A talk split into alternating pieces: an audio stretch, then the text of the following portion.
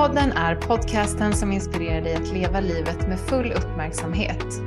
Här utforskar jag, Gabriella Picano, tillsammans med intressanta gäster hur man kan träna sina mentala och själsliga muskler. Podden som djupdyker i hur du kan må bra inifrån och ut. Vad betyder det att leva ett närvarande liv? För mig betyder det att leva livet på sina egna villkor och utanför ekorrhjulet. Att det man gör kommer från ens hjärtas längtan och inte från en massa måste, borde och man ska ju. Att leva sin sanning helt enkelt. Sofia Lövstav är yogalärare med mångårig erfarenhet trots sin unga ålder. Sofia undervisar även och utbildar andra yogalärare via global yoga. Hon har en djup kunskap och är duktig på att förmedla den på ett lättsamt sätt. Sofia möter dig med en varm och ödmjuk framtoning, men det märks att hos den här kvinnan finns det många lager. Jag är tacksam att det var just Sofia som guidade mig i början av min yogautbildning och jag ser fram emot vårt samtal. Hej Sofia! Hej Gabriella! Kul att se dig. Hur mår du? Jag mår bra. Hur mår du?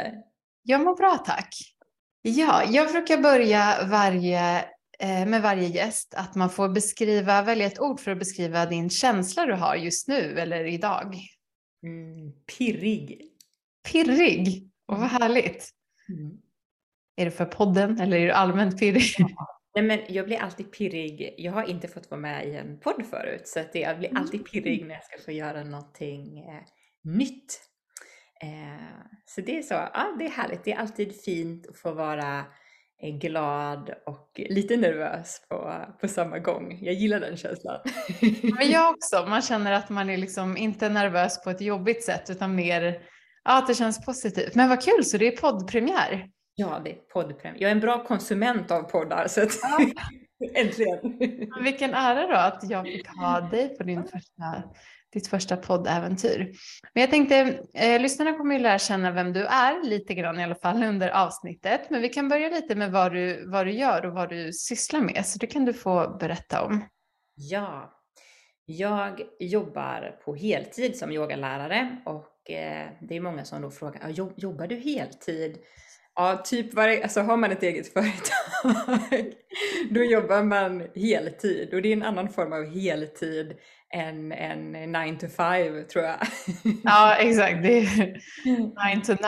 Fråga folk så här, ah, kan man försörja sig på det? Har du fått den frågan? Ja, det får jag ganska så, ganska så ofta. Ja, uppenbarligen, för att jag gör ju det här och jag har gjort det här i år eh, nu, verkligen. Men jag jobbar som yogalärare. Jag har vanliga klasser på helt vanliga gym. Jag har eh, yogaklasser på studios. Jag har yogaklasser hos eh, företag. Jag har privata kunder. Eh, och så utbildar jag också för global yoga, vilket är en stor del utav det jag gör och jobbar med dem och för dem, håller olika utbildningar, har gjort onlineutbildningar eh, och så nu efter att ändå, man får väl ändå säga att covid har lagt sig, eh, i alla fall restriktionerna. Det får man säga. Säg det. Så, ja men precis. Så nu gör jag också lite retreats och det blir lite resor och så framöver. Så det är jättehärligt att se fram emot. Mm. Oh, så ja, som ni hörde, inte 9 till 5. Det här är mer än så säkert, men eh, du gör det med passion. Så... Mm. Det är en livsstil, alltså det är, ja. det är en livsstil verkligen. Ja, jag tycker det är svårt det där när jobbet och livet går ihop. Vissa har frågat mig, ja men du som gillar träning och yoga, när du jobbar med det, är det svårt att liksom, då har du inte det som hobby längre. Men det har jag verkligen och det är en lyx. Jag förstår att det kanske inte alltid är så att, att ibland kan ens intresse förstöras för att man jobba med det. Men det blir verkligen att livet flyter ihop och även om man försöker ibland vara helt ledig så är det, är det svårt för att allting är samma. Men jag upplever inte att jag lider så mycket av det. Gör du det? Att det kanske inte är så inrutat? Nej, verkligen inte. För att för mig är det liksom det här med att leva närvarande som jag vet att du pratar så himla mycket om också. Att jag älskar också att få, få dela med mig utav det. Så att när jag var på semester för några veckor sedan och jag var ute och sprang och så fick jag liksom massa tankar som jag bara åh det här, åh det här vill jag dela med mig utav. Så att allting flyter ju hela tiden.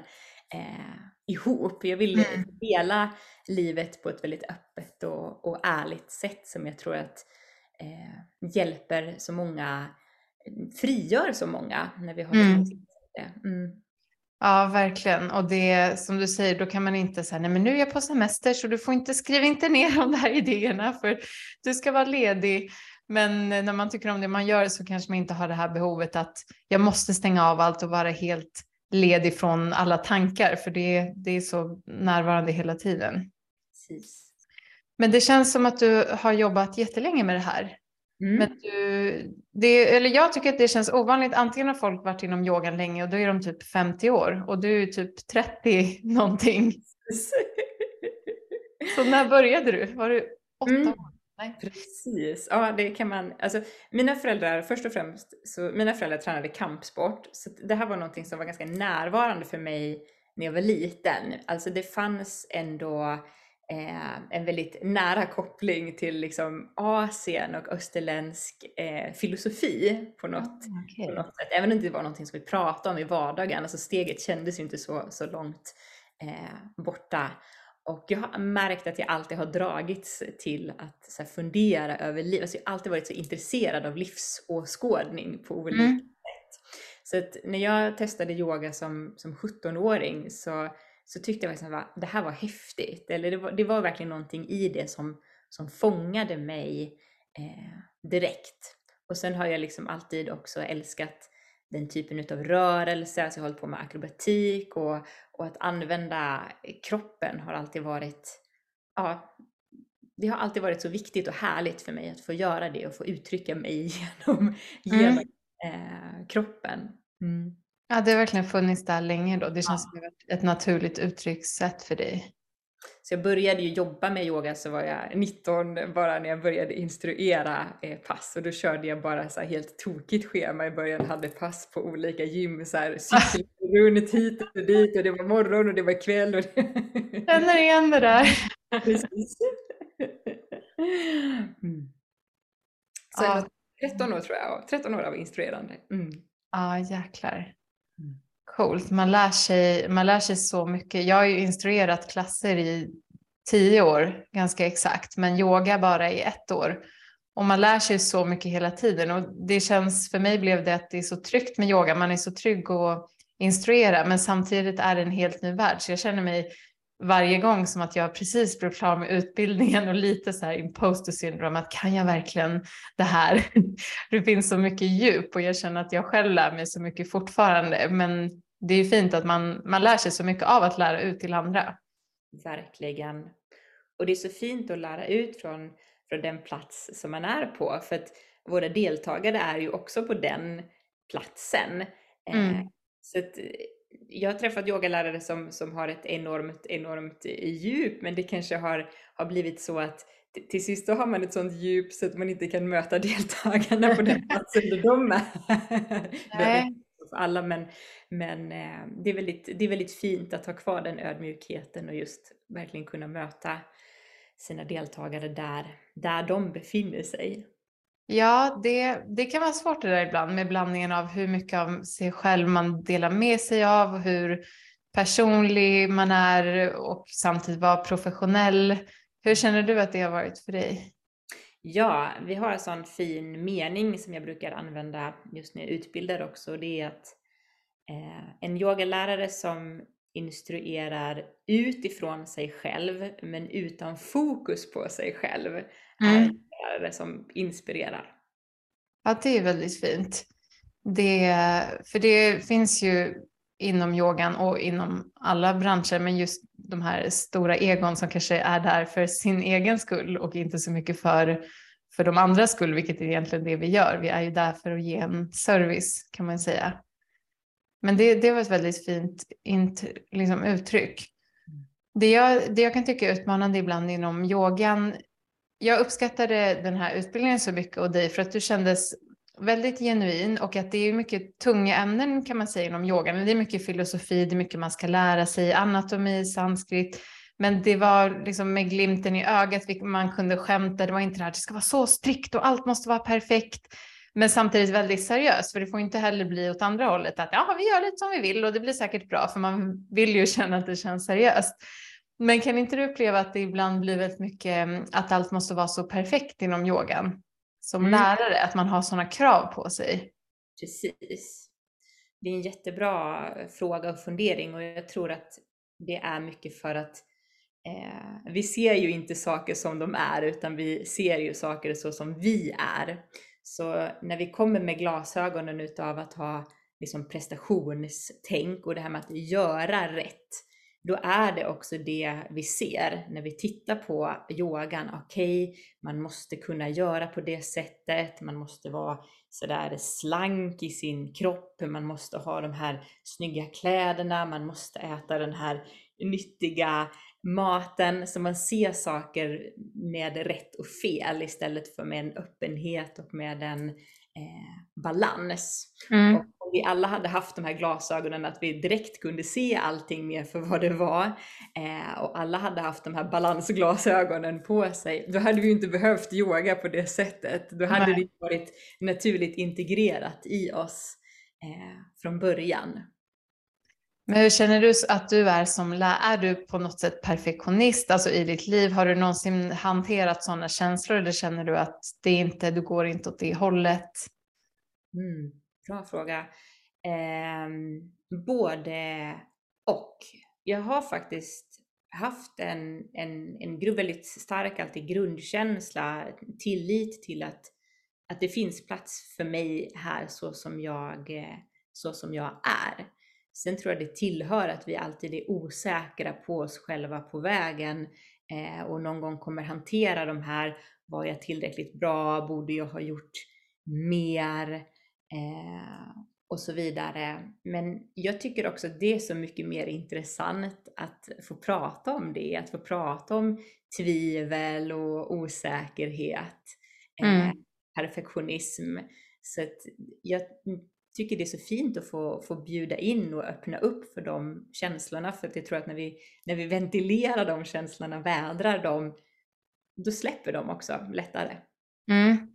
Ja, det håller jag verkligen med om. Jag har alltid varit så i min roll som instruktör speciellt att jag ska alltid vara perfekt. Jag har sett upp till dem som så här, det är perfekt, man är där i tid, det är en perfekt uttänkt spellista alltid väldigt hårda krav och alltid väldigt hög arbetsmoral, vilket absolut har hjälpt mig i många fall. Men sen ibland har det både på olika utbildningar jag har gått och andra Eh, klasser jag har tagit så har någon lärare kommit lite sent och var inte alls stressad. Det var helt lugnt eller någonting strular med tekniken. Det är det värsta som kan hända mig att något är fel. Och då har jag blivit så triggad av att de här personerna inte har brytt sig har det verkat som. Men sen har jag mer och mer börjat bli inspirerad av att vad händer om allting inte är perfekt? Och som du säger, om man kan, okej, okay, klassen började fem minuter senare, vad händer det för deltagare? Alltså kommer det ändra något i någons liv? Lite så. Men det är svårt att släppa tycker jag. Jag tror, jag tror att alla har en sån förväntan på mig att det ska vara perfekt. Sen är det säkert inte så, de kanske inte ens vet vad klockan är. Men det är intressant vad vi kan måla upp i våra huvuden. Ja men visst, visst är det det. För mig är det liksom det viktigaste just när man jobbar med yoga, Eh, det är att man har praktiserat yogan själv och att man lär ut från den platsen. Sen håller jag med om att det är viktigt att ha tydliga ramar, att man ändå jobbar på att börja i tid och att man har den här förberedda spellistan eh, om det nu är så och allting, att man har tänkt igenom vad det är man ska göra. Men allting hela tiden kommer ju tillbaka till just när man instruerar yoga är ju en är mycket mer en upplevelse. Det är ingenting som man kan lära sig by the book att det här är liksom rätt och fel, det här är det perfekta, utan det är en upplevelse som man måste få känna i sig själv och mm. sen dela med sig utifrån den. Och det är så himla tydligt om man har gjort den resan eller om det bara blir, om det blir liksom fake eller platt eller inte närvarande när man mm konstruerar, eh, då är det oftast att man kanske har bara kopierat det man trodde skulle vara bra eller så, mm. så annan istället för att dela det som är sin egen autentiska upplevelse eller resa. Ja, det är väldigt sant. För jag håller med, det känns som att yoga är, det är inte bara rörelser du lär dig som du, om du tränar in bodypump och sen kör du det. Och det är klart att du behöver ha tränat det, men det är mer att du lär dig fysiska rörelser och anatomi. Yoga är så mycket sammankopplat med det inre. Så ja, jag håller med. Jag tycker mer nu att så länge någon är genuin, att du känner att det här är den personen. Sen kan en klass se helt olika ut. Det kan ju vara hundra variationer på hundra lärare, men om du känner att den personen är autentisk, då kanske inte spelar så stor roll om upplevelsen inte var perfekt, att musiken var hög eller låg eller någonting sånt. Jag försöker mjukna i det och bli lite tillåtande mot mig själv och andra. Ja, men visst. Och alla är vi ju också olika, så ibland som lärare så har vi en idé. Ah, nej men nu, och hon såg lite sur ut där längst bak så hon tyckte ah. det var lite hög ändå. Alltså vi, vi övar ju på det här att inte lägga på oss vad, vad vi tror.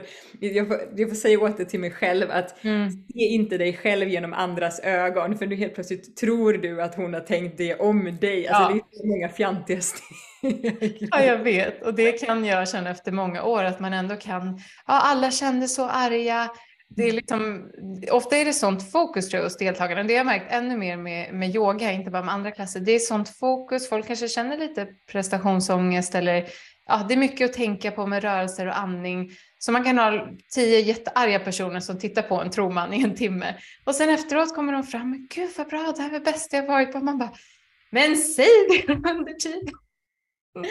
De måste ha fullt upp med sig själva och de ska andas och placera kroppen, processera allt det här de får eh, till sig. Liksom. Och ofta så är det ju efter ett tag så brukar de mjukna mm. eh, mer. Eh, ja. Sen ju inte det var något man får tillbaka, den här direkta genuina glädjen, men av vissa människor så får man ju det. Ja men såklart, och man får ju skämta lite, det lärde jag mig på er utbildning också. Det behöver inte vara så strikt. Ja, men jag tycker det är det här med att inte ta sig själv på för stort allvar. Men sen jag vet också när jag själv är koncentrerad så ser jag också jättearg ut. Det har fått mm. höra hela mitt liv när jag hade kontorsjobb och satt vid datorn. Ah, du ser så arg ut. Men man sitter, nu gör jag inte det. Om jag går på klass då är jag verkligen den första som tittar i ögonen på läraren, alltid svarar på frågorna, alltid ler.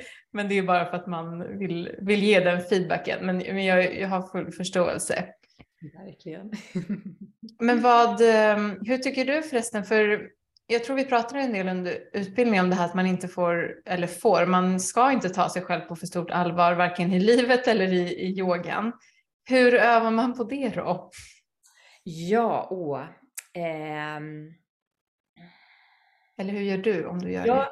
Jag kommer ihåg att eh, zooma ut mycket och få perspektiv på saker. Alltså se från det större eh, perspektivet.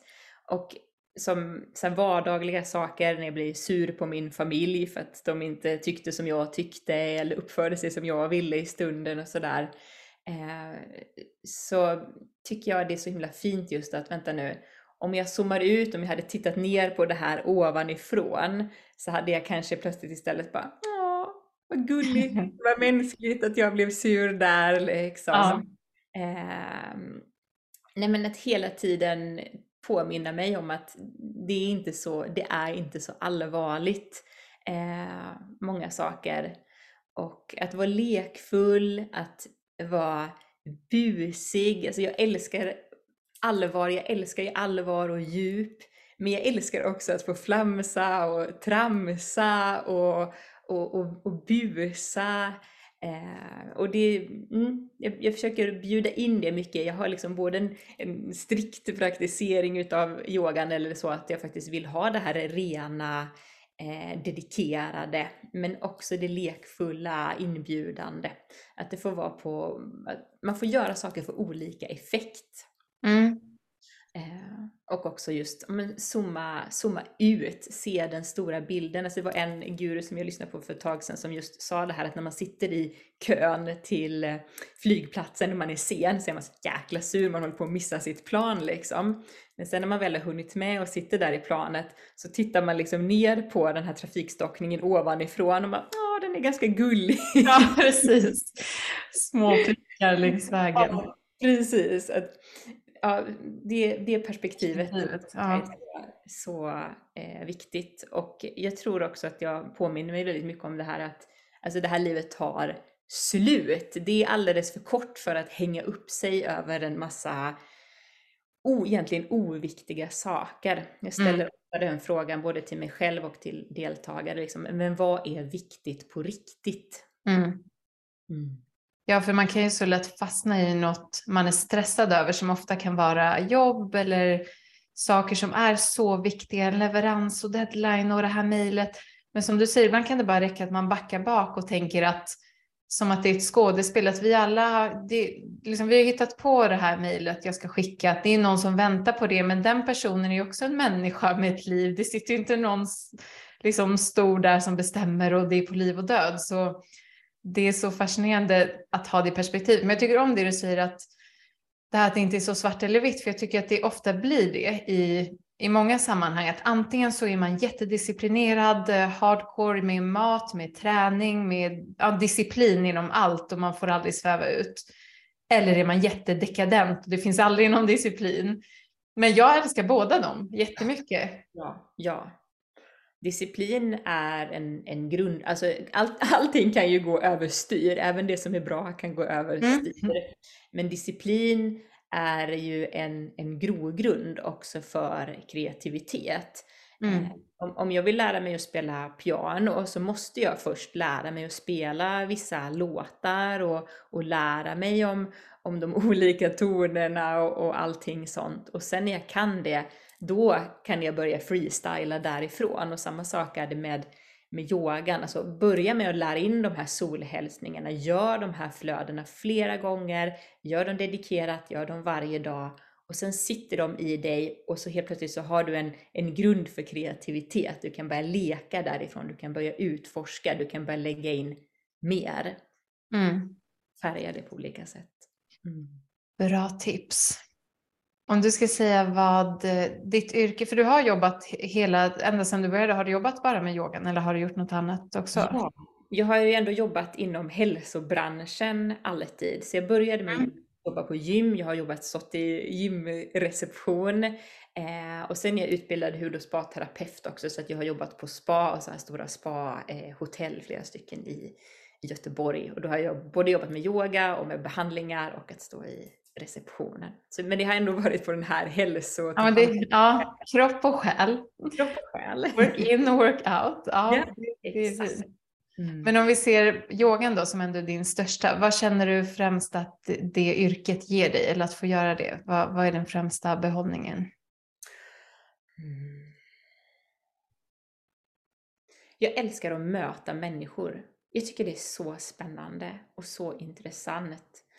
Och människor, eh, ja men de, många människor landar verkligen eh, här eh, hos mig.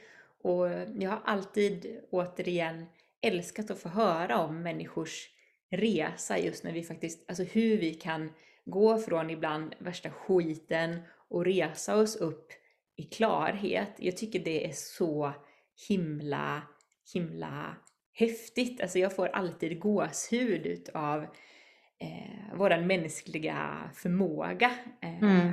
oss an det här livet och när man får plantera frön hos människor eller bara bjuda in dem till att landa en stund. Det är så mäktigt. Det är så, det är så fint. Det är så, det är så värdefullt. Mm. Bjuda på det. Ja, verkligen. Jag får gåshud bara när du säger det. Som du säger, det finns en kraft i det mänskliga att vi är de här små bilarna i kön samtidigt som det är något så otroligt stort och det är, det är så inspirerande att höra olika människors liv och livsöden. Jag tycker det är så häftigt att det handlar ju liksom inte så mycket om mig, om att det är jag som, det är jag som har gjort så att du gick igenom en transformation, utan att man bjuder på någonting, man bjuder på en teknik som gör att de kan hitta liksom det här fröet i sig själva. Jag brukar mm. säga allt du behöver finns inom dig. Fast ibland så behöver vi en lärare som öppnar den här dörren bara liksom. Teachers open the door but you have to enter yourself. Ja, ja verkligen. yoga också. Det, mm, det är så fint när man öppnar den här dörren och också sen ibland ser just att de, de kliver igenom den. Också. Ja, de gör jobbet. Men, mm. men du var där och initierade. Och vad är det mest utmanande med jobbet? Mm, Ja, men det är väl också att vi jobbar med människor. Det är samma svar på dem. Det är så här, jag förstår att, att människor tycker om typ att jobba med Excel för man vet vad man får ut av Excel. Man vet liksom, det finns ett svar på vad fem gånger fem är. Det kommer inte bli någonting annat. Nej, finns regler för allt. Så här, uppstaplat, blir så här, blir inget annat. Eh, men människor är ju alltid dynamiska och föränderliga.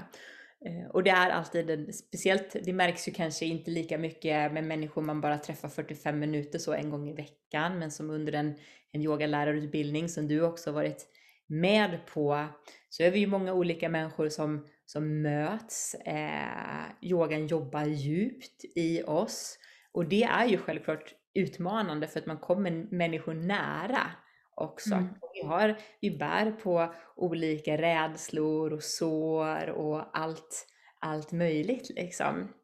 Så att man vet aldrig hur människor kommer reagera eller ja, ta mm. till saker. Så det är ju den stora utmaningen, men samtidigt också det som är så vackert. Mm. Ja, men det gäller att kanske distansera sig själv i det, att gå in gå in med sin, sitt hjärta och själ i människor men veta vart man slutar och de börjar kan jag tänka mig också för dig som har så många. Mm, verkligen. Och hur gör du, för du har ju dessutom två barn vill jag minnas, tvillingar, eller hur? Exakt, exakt. Och en man. Ja, precis. Och eh, dig själv och alla dina människor du möter. Så hur, du, jag tänker att du ger väldigt mycket till många. Men hur tar du hand om dig själv? Liksom, hur fyller du på dig själv och håller dig även inspirerad? Mm. Jag har en otroligt trygg gemenskap i eh, global yoga, vilket är väldigt, väldigt fint. Där har jag eh, Johanna som driver global yoga och alla de andra lärarna i teamet. Eh, och de är fantastiska, de inspirerar mig varje dag på ett eller annat sätt bara av att jag tänker på dem. Eh, vi har också väldigt, alltså att vi kan bolla saker. Eh, så det är jätte, det, det är liksom verkligen toppen att ha som en grupp kollegor även när man är själv. Mm.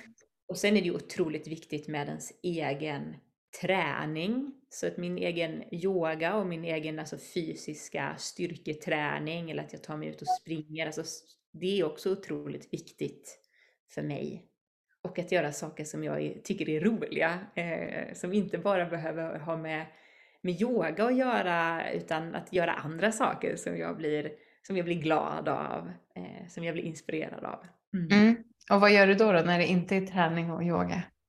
Men jag tycker att det är så härligt att bara gå ut och äta god mat eller mm. gå och lyssna på musik eller eh, jag och min man har ändå kommit iväg på att gå på så stand-up den här hösten, att gå på en rolig föreställning. Okay. Att göra alla de här andra sakerna också som gör liksom livet, alltså ger det här lilla extra glittret på livet. Mm.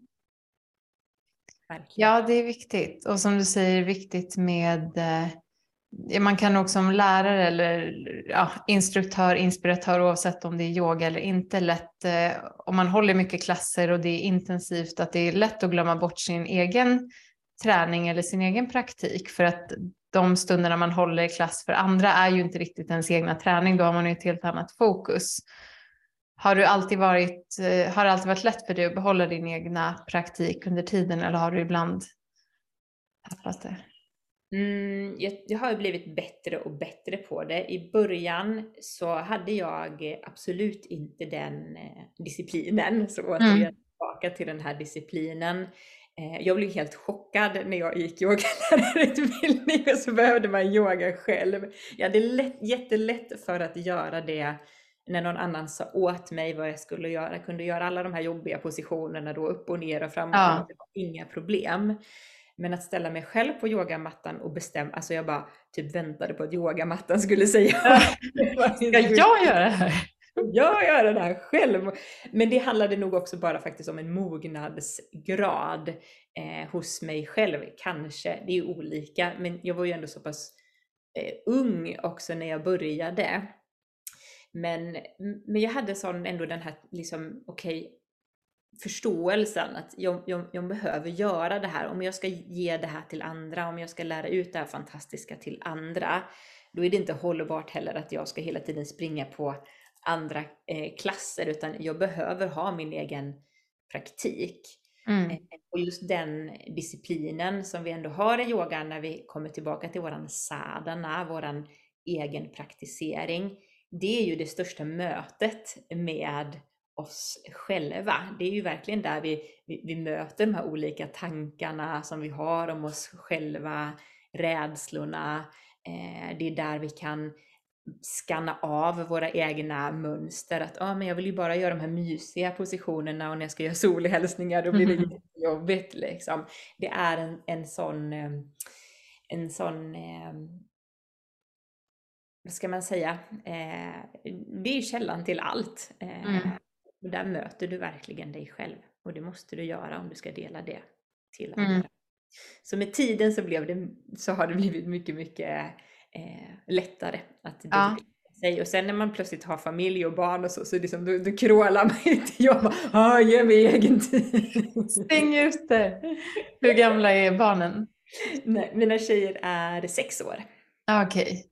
Hur har det varit då med familjeliv eh, samtidigt som ändå ett jobb som kräver mycket och jag tänker att det är säkert ganska chockartat att få två bebisar samtidigt. bara, en i varje arm. Ja, exakt. Jag bara seriöst, jag vet inte ens hur man håller i en bebis. Det gick bra. Det är learning by doing. Ja, jo, jag tänker mig. Precis, det gick uppenbarligen bra. Men det blev också verkligen en, en prövning för min egen energi. För att när jag hade fått mina barn efter det som jag också bestämde mig för att jag bara skulle jobba med yogan, att jag inte skulle jobba som hud och spa-terapeut och fortsätta vara på så här hotell och salong och grejer, utan att jag bara skulle instruera yogan.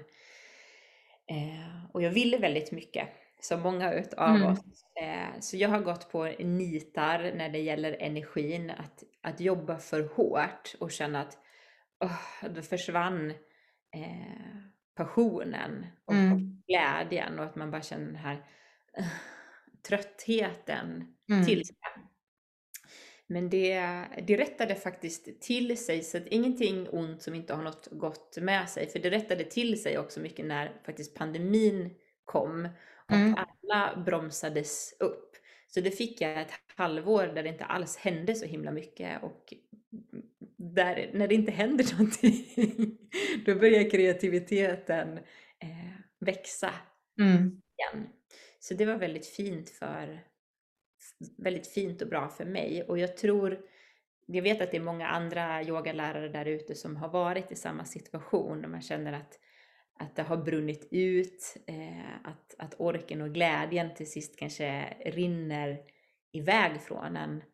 Och eh, Sen ska vi inte hamna i en total utbrändhet, men någonstans så vet vi inte riktigt förrän vi har testat. Mm. Eh, jag tror att flera av oss kommer på, gå på några nitar när mm. det gäller just det här med givandet och tagandet utav eh, energi. Så att har man råkat ut för det som, som yogalärare, att man har känt sig trött eller utbränd, så är det ju inget, det är inget nederlag, det är ingenting som man behöver skämmas efter, äh, för, utan eh, verkligen, det, det, är, det är återigen, det är learning by mm. doing. Och eh, det, det, är svårt, man har en ny situation, en familjesituation då till exempel. Man måste, man måste få känna sig fram, men ja. återigen alltid ha kvar den här kontakten till att att yoga själv eller att ta de här kanske stillsamma promenaderna eller vad det nu är man har för någonting på sitt schema som är, som är viktigt för en. Ja, jag tror det är lätt att hamna där i det här att jobba för mycket. Dels för att det är kul och sen för att man i vissa fall jagar timmar. Man vill jobba jag jobbade också jättemycket när jag började som PT-instruktör för att jag skulle bevisa att jag kunde, för mig själv framför allt, att jag kunde göra det här på heltid. Och sen är det ju så, man får ha några hundår i början, sen så ofta blir det bättre. Men det kan ju vara så i perioder att man jobbar så mycket och som du säger, inspirationen, kreativiteten finns inte där. Men det, allt är en lärdom, så det är ingen för de som hamnar där eller har varit. Så då lär man ju säga att okej, okay, det där var för mycket. Eh, vad kan vara en bra nivå? Samma med pandemin vet jag för många är det dubbelt att det blev lite lugnare men också en stor stress för mångas jobb och uppdrag som försvann. Men jag tror även i den situationen och även de utmaningar vi har nu, om man kan se det, och det kan man oftast eh, lite senare i efterhand, inte när man är mitt i skiten, eh, utan säga okej, okay, men vad bra, då lärde jag mig det här, eller då föddes, alltså den här podden, Work-in-podden, hela Work-in föddes tack vare slash på grund av pandemin. Så saker som, den hade legat där och bubblat länge, men jag tog inte tag i det för jag tänkte att jag gör det sen. sen kom sen, eh, kastat i mitt ansikte och då får man, eh, då får man eh, liksom spela därefter. Men ja, det var jätteinspirerande att höra. Jag tänkte på mm, just med yogan, om man tänker på deltagare och så, så du har säkert också hört många, precis som jag stöter på, som säger ah, jag vill testa yoga, men först ska jag bli vig och först ska jag bli smal och sen ska jag göra det här och bli upplyst och spirituell och sen är det perfekt, då, då kommer jag på en klass. Istället för att tänka, och så står vi där och säger, jo men det är för alla och du kan anpassa och just den här nivån är enkel.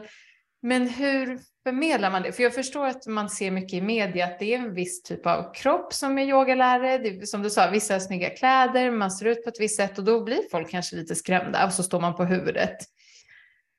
Hur börjar man med yoga om man känner det här motståndet men ändå har nyfikenheten? Oh, ehm. Först och främst som instruktörer just, eller lärare, när vi att vi instruerar utifrån oss själva men utan fokus på oss själva.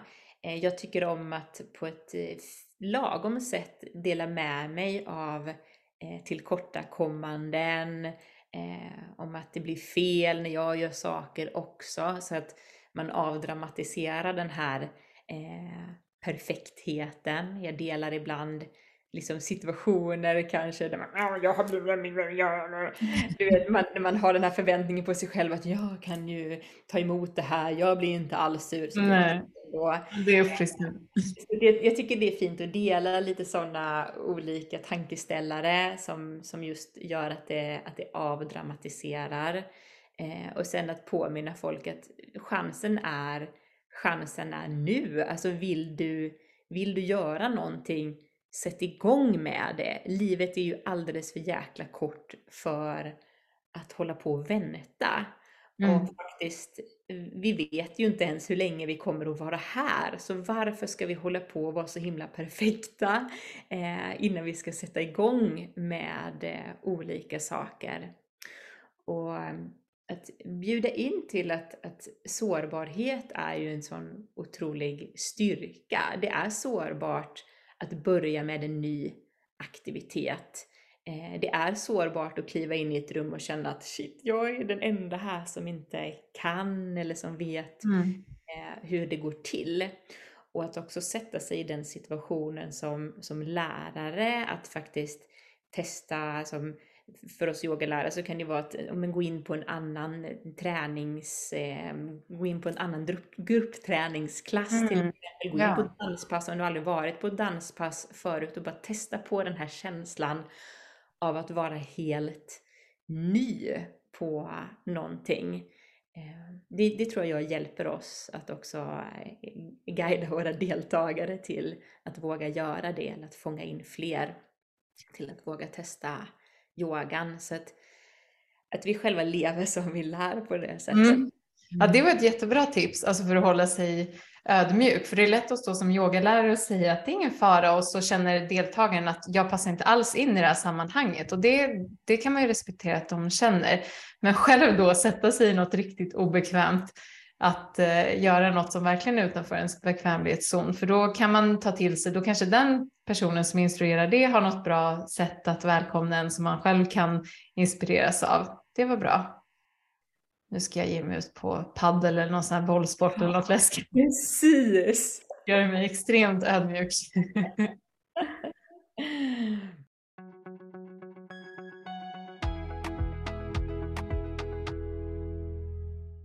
Jag tänker på mm, ja, men lite det här du sa, det hänger ihop med att eh, livet är förhoppningsvis långt, men vi vet inte hur långt eller kort så att man inte kan förvänta sig, ja men som pandemin var ju ett, ett, bevis på det, allt det här vi egentligen pratar mycket om i yogan och vet, alla vi vet det, men vi glömmer bort att, att tiden är eh, begränsad och att vi tänker ja, att vi gör saker sen som sagt.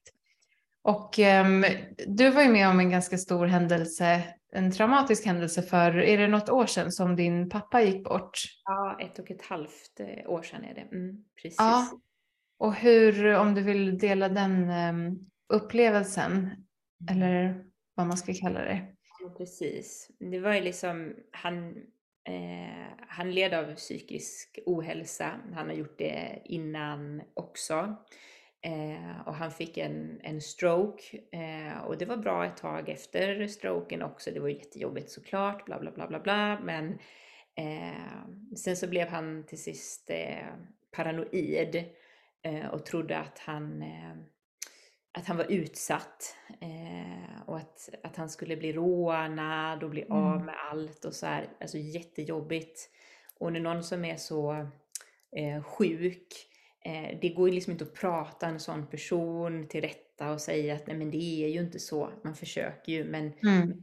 någon, när det är ett sjukdomstillstånd så går det ju liksom inte att, att råda bot på det på det sättet. Speciellt inte om man inte själv är Eh, professionell inom området. Så det slutade med att han tog sitt eh, liv. Så det var jätte, ja, det var liksom chockartat, jätte, jättejobbigt. Eh, verkligen. Mm. Det förstår jag. Hade ni liksom en relation de sista åren eller kunde ni umgås eller hur var det? Ja, precis. Det gjorde vi. Vi umgicks och han var hemma hos oss eh, varje vecka och så. Mm. Ändå var liksom, han var speciell och han var ännu speciellare efter, eh, efter stroken. Så det var ändå så här, man fick ha ganska så tydliga, eh, tydliga gränser så.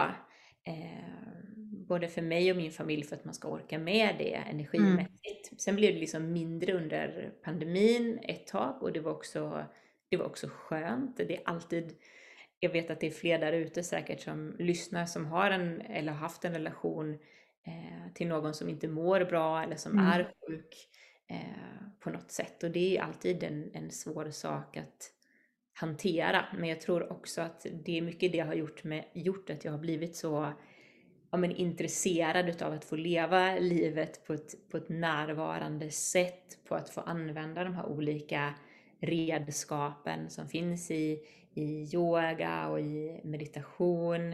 Eh, att kunna se saker för vad de, för vad de är, eh, att ha olika redskap för, för olika situationer, för att öva på att släppa taget. Mm. Verkligen. Hur hanterar man en sån stor, för jag tänker att det var kanske en sorg även när han var sjuk, men ett, eftersom det var så pass abrupt, hur hanterar man en sån situation? Känner du att du hade hjälp av de verktygen du har byggt alla de här åren då?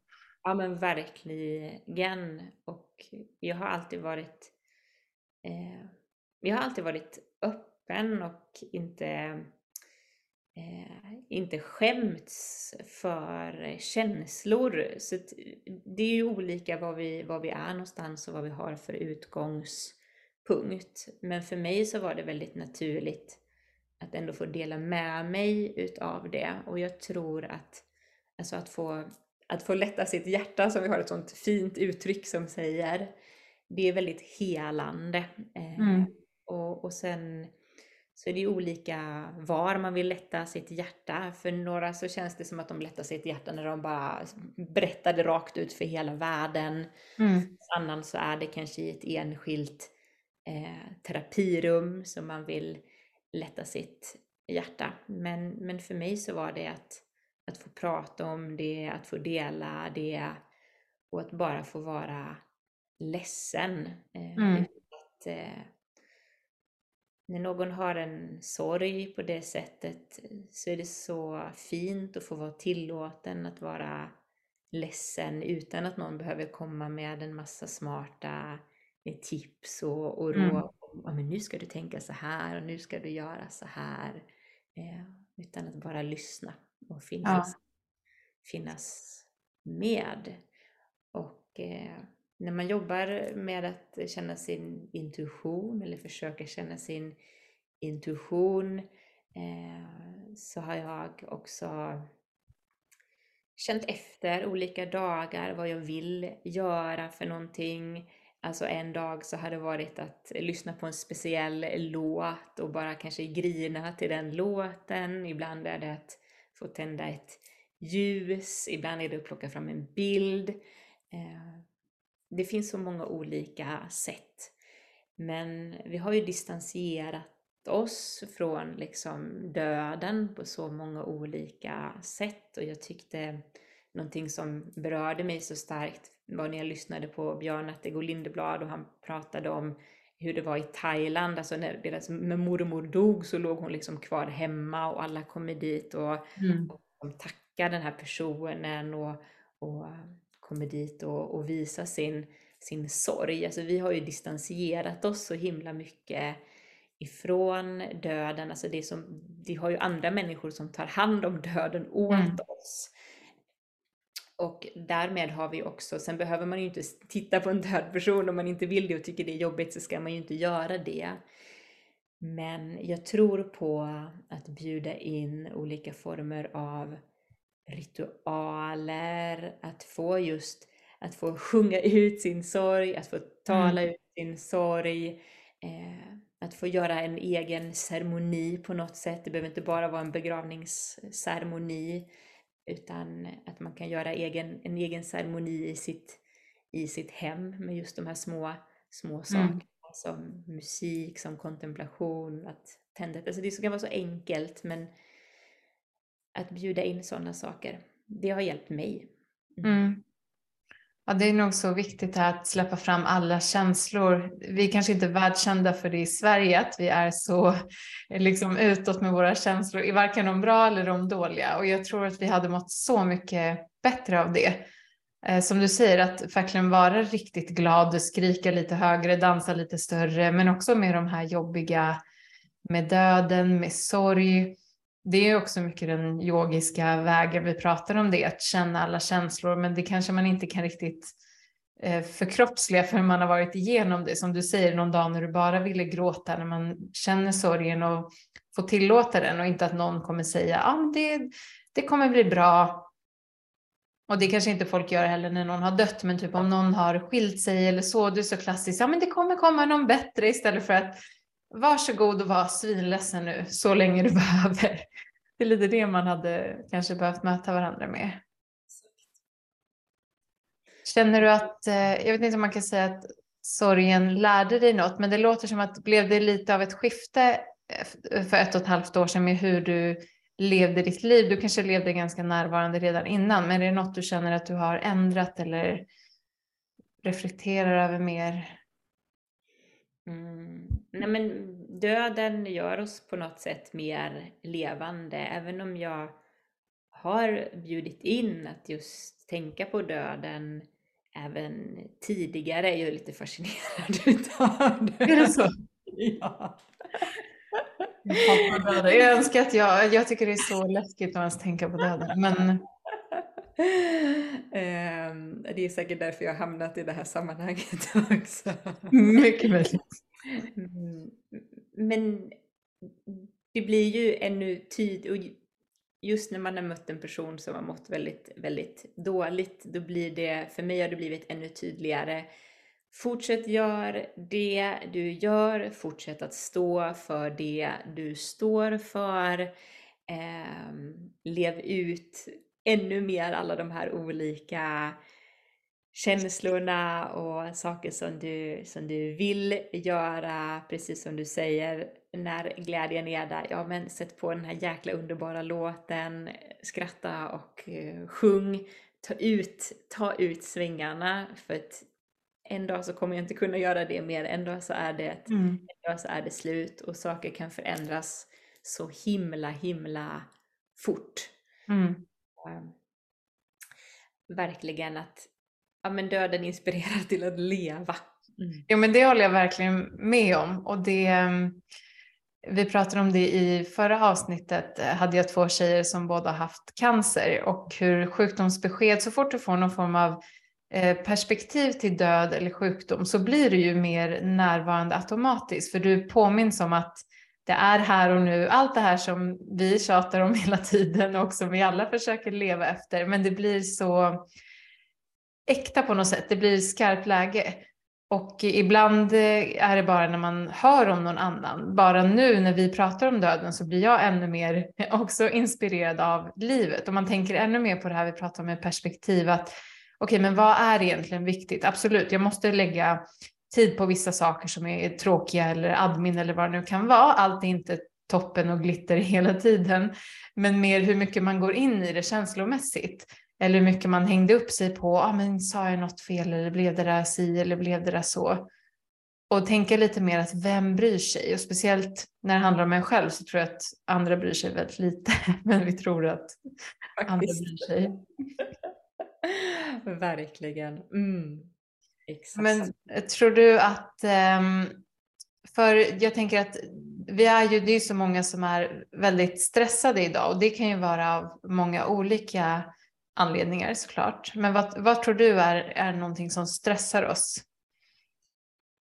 Våran värld så som den ser ut eh, premierar ju att vara uppe i huvudet. Eh, jag har pratat om det just nu mycket inför julen också och i december månad som vi är i nu när vi spelar in.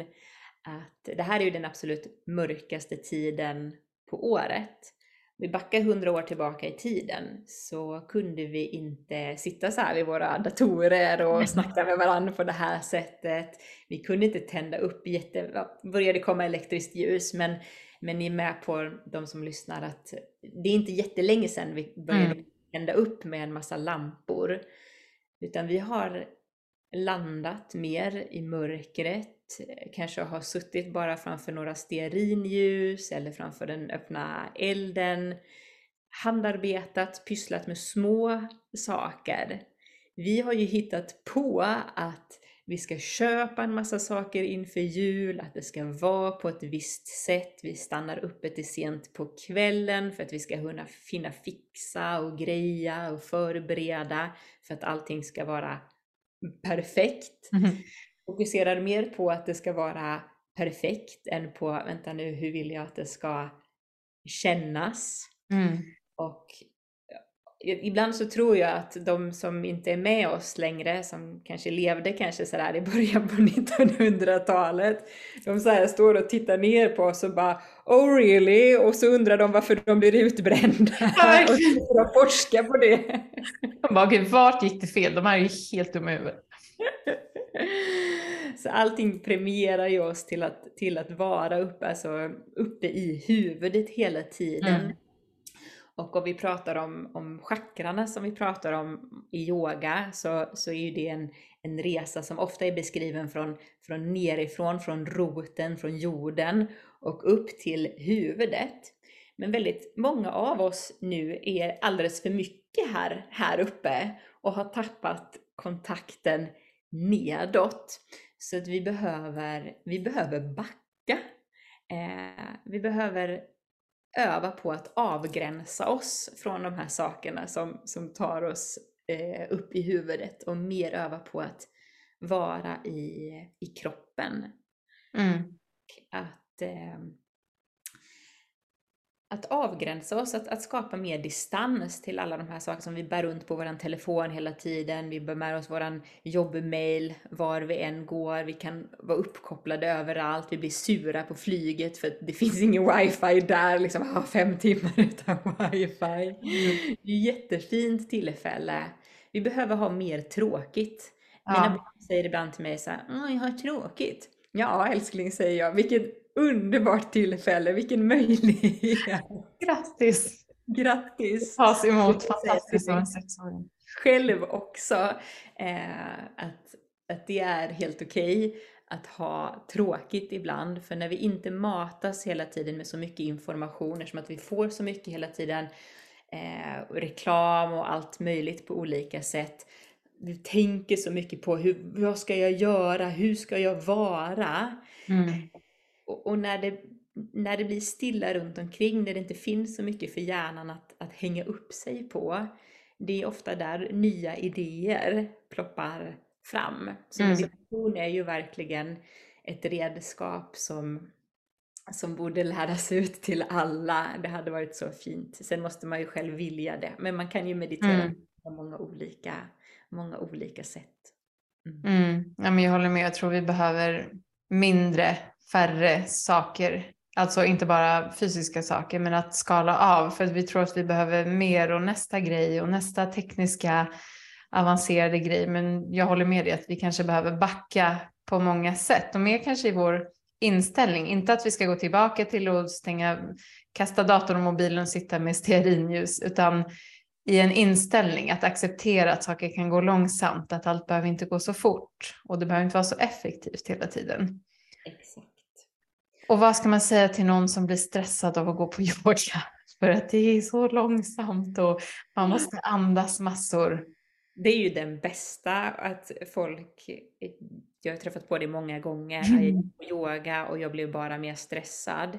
Men jag har aldrig träffat på någon som sa jag gick in i gymmet och så körde jag ett jävla benpass. Men sen var jag ju så svag i benen precis efteråt så jag tänker aldrig gå tillbaka igen. Utan där vet de flesta att muskler behöver man träna på flera gånger för att mm. det ska bli ett, ett resultat. Men redan efter en månads styrketräning så kommer du känna dig starkare i kroppen. Går du från mm. ingen styrketräning till att styrketräna en månad, du kommer känna det. Och det är samma sak med eh, yogateknikerna. Så teknikerna funkar även när man inte är sugen på dem. Mm, precis, det är det bästa. så, så behöver man ge dem, man behöver ge dem eh, uppmärksamhet. Och återigen så är vi också matade just det här med att allting ska vara så himla kul hela tiden. Mm. Det var, jag pratade ju själv förut om att det är viktigt att göra roliga saker för att må bra. Men att göra saker som man faktiskt vet kan ge goda resultat i det långa loppet. Jag är helt, jag är helt okej okay med att faktiskt offra lite kul tid. Att det är inte alltid så himla härligt och roligt eh, med det här slitet att, att lära mm. sig en, en övning. Men om det kan ge ett djupare resultat längre fram, där jag kanske inte blir lika stressad i olika situationer, men det är ju värt allt. Mm. Så våga Lägg, alltså det, det är samma sak som jag, så här, brukar jämföra med tandborstning på, på mina yogaklasser. Att om man kommer till tandläkaren och bara hej jag borstar tänderna en gång om året, bra va? Så kommer tandläkaren inte tycka att det är speciellt bra. Utan vi behöver göra det lite varje dag för att det ska ge det här resultatet. Och precis mm. samma sak med, med yoga och de olika övningarna och teknikerna som finns med i yogan. Att gör du det regelbundet, då kommer det hända saker. Ja, det är en bra träning för tålamodet och speciellt som det är nu att vi har instant gratification i allt. Vi får direkt, eh, vi har aldrig tråkigt, vi behöver aldrig vänta på något. Om en internetsida tar liksom 0,3 sekunder att ladda har man redan fått panik. Så det, ehm, ja det, precis, ibland är det skönt efteråt, det är väl bara så det man får inse. Men det är precis därför jag har startat Work-In, för att vi förstår det här med träning som du sa, alla förstår att jag lär mig inte benövningen, armhävningen på ett pass, det kanske tar tio pass. Men det här inre lugnet, det ska jag bara kunna sätta mig ner och blunda så ska det bara infinna sig, men det är också träning. Ja men precis, det är bara att vila och det är ju inte det. Det är träning att, det är träning att vila, det är träning att släppa tankar, det är träning att kanske ha ett annat tankemönster, att höra vad man har för tankar och så. Har du någon, om man, jag ser yoga ändå mest som workout, som fysisk träning, men om du tänker den träningen för de mentala och själsliga musklerna, vad har du för eh, rutiner kring det? Är det just meditation eller har du andra verktyg du använder dig av? Förutom yogan då? Mm, både yoga och meditation, men som jag sa tidigare, det här med att, att testa nytt. Att vara nybörjare och att också dedikera sig till en teknik, vilken teknik det än är. Eh, det är ett väldigt sätt, häftigt sätt att träna sina mentala muskler. Mm. För i alla sådana processer när vi ska lära oss någonting nytt så kommer vi att träffa på motstånd. Oftast, ibland är det ju kärlek först, man ser någonting, åh oh, det där vill jag också kunna, det där vill jag också göra. Eh, man kanske ser sig själv, åh det här målet, jag ska, det här, så stark ska jag bli, eller det här ska jag kunna göra.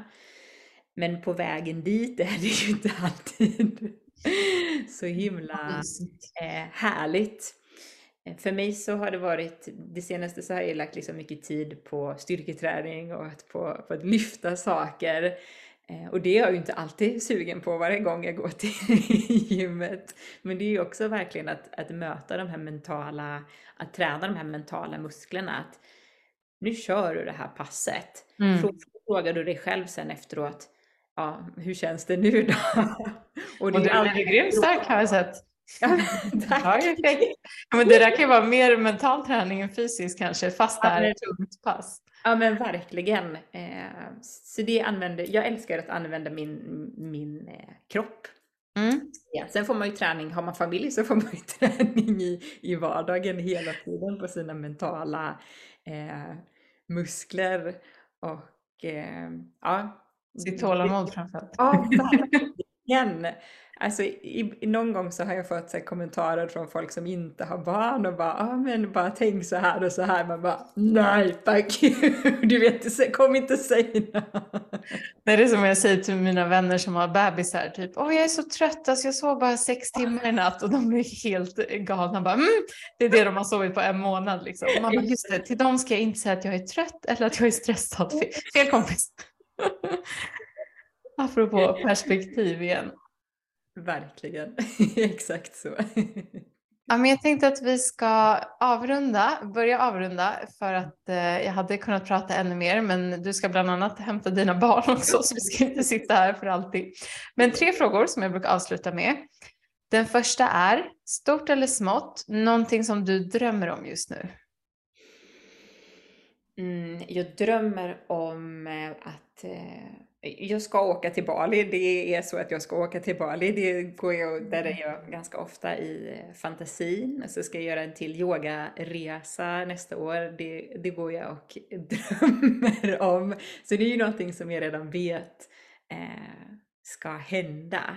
Mm. Men sen drömmer jag också om just att eh, den här terminen har varit en väldigt fin termin efter att restriktionerna har släppts och eh, att kunna börja eh, jobba mer som normalt igen. Och eh, jag drömmer om att ha ett fantastiskt schema med varvning av att träffa de här vanliga människorna där ute på klasserna eh, och träffa människor, alla människor är vanliga människor, eh, träffa folk just på yogaresor, på utbildningar och att igen just få ha ett, ett, ett härligt och, och roligt eh, liv, livsschema och jobbschema mm. eh, igen. Mm. Vad fint. Ja, man är så tacksam för många sådana vardagliga saker som inte fanns förut. Typ att krama folk. Mm. Så smärre grej. En work-in-övning som alla kan göra redan idag. Mm, växelandning tycker jag är en jättebra grej. Mm, förklara. Mm, växelandning är ju en andningsövning där man andas växelvis genom eh, näsborrarna. Och ofta så, man kan ju googla, så håller man ju händerna på speciella, speciella sätt. Men man kan göra, bara testa så fyra rundor enkelt. Du börjar med att andas in genom näsan, andas ut genom näsan, Täck för din högra näsborre. Andas in på vänster sida. Mjukt håll för näsan. Släpp andas ut på höger.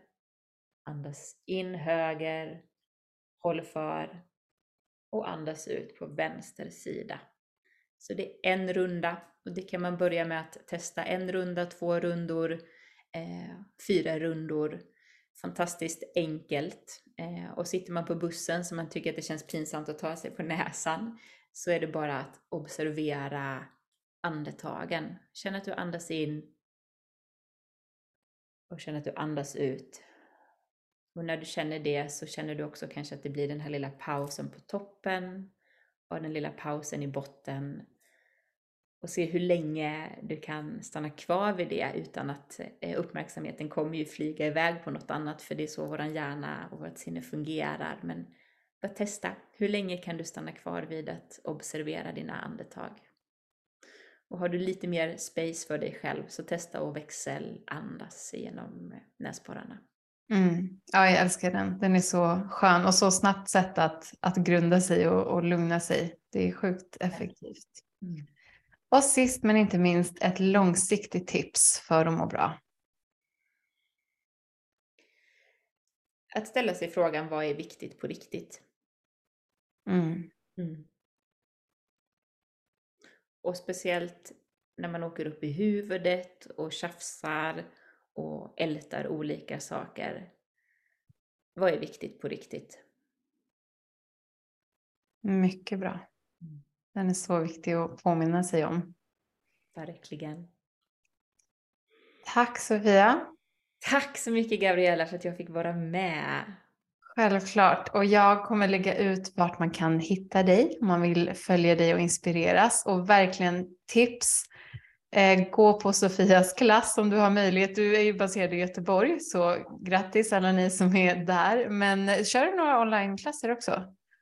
Eh, just nu inte, men för alla som är certifierade global yoga-lärare så öppnar vi också upp en, en portal för global yoga-lärare eh, nu i december. Så mm, jag såg det, ja. Eh, där kommer jag köra, där kommer vi alla köra liveklasser online. Eh, så det är det just nu. Men sen är också Yoga Games är ju ett event som jag ofta är med på, varit bokad på många gånger. Jag är med i Göteborg om man kommer till Göteborg. Eh, och jag hoppas, eh, de har ju bokat mig flera gånger så jag hoppas att de bokar mig igen för olika städer. Eh, så det är ett ställe att, att, att, träffa mig på och gå på mina, på mina yogaklasser på också. ja, bra tips. Det är i mars, eh, mm. eller hur? Precis. Jag kan lägga ut länkarna också. Men eh, stort tack, det var jättefint att prata med dig. Och Tack till alla er som lyssnar varje vecka. Vi hörs igen på torsdag för meditationen och nästa vecka med nästa avsnitt.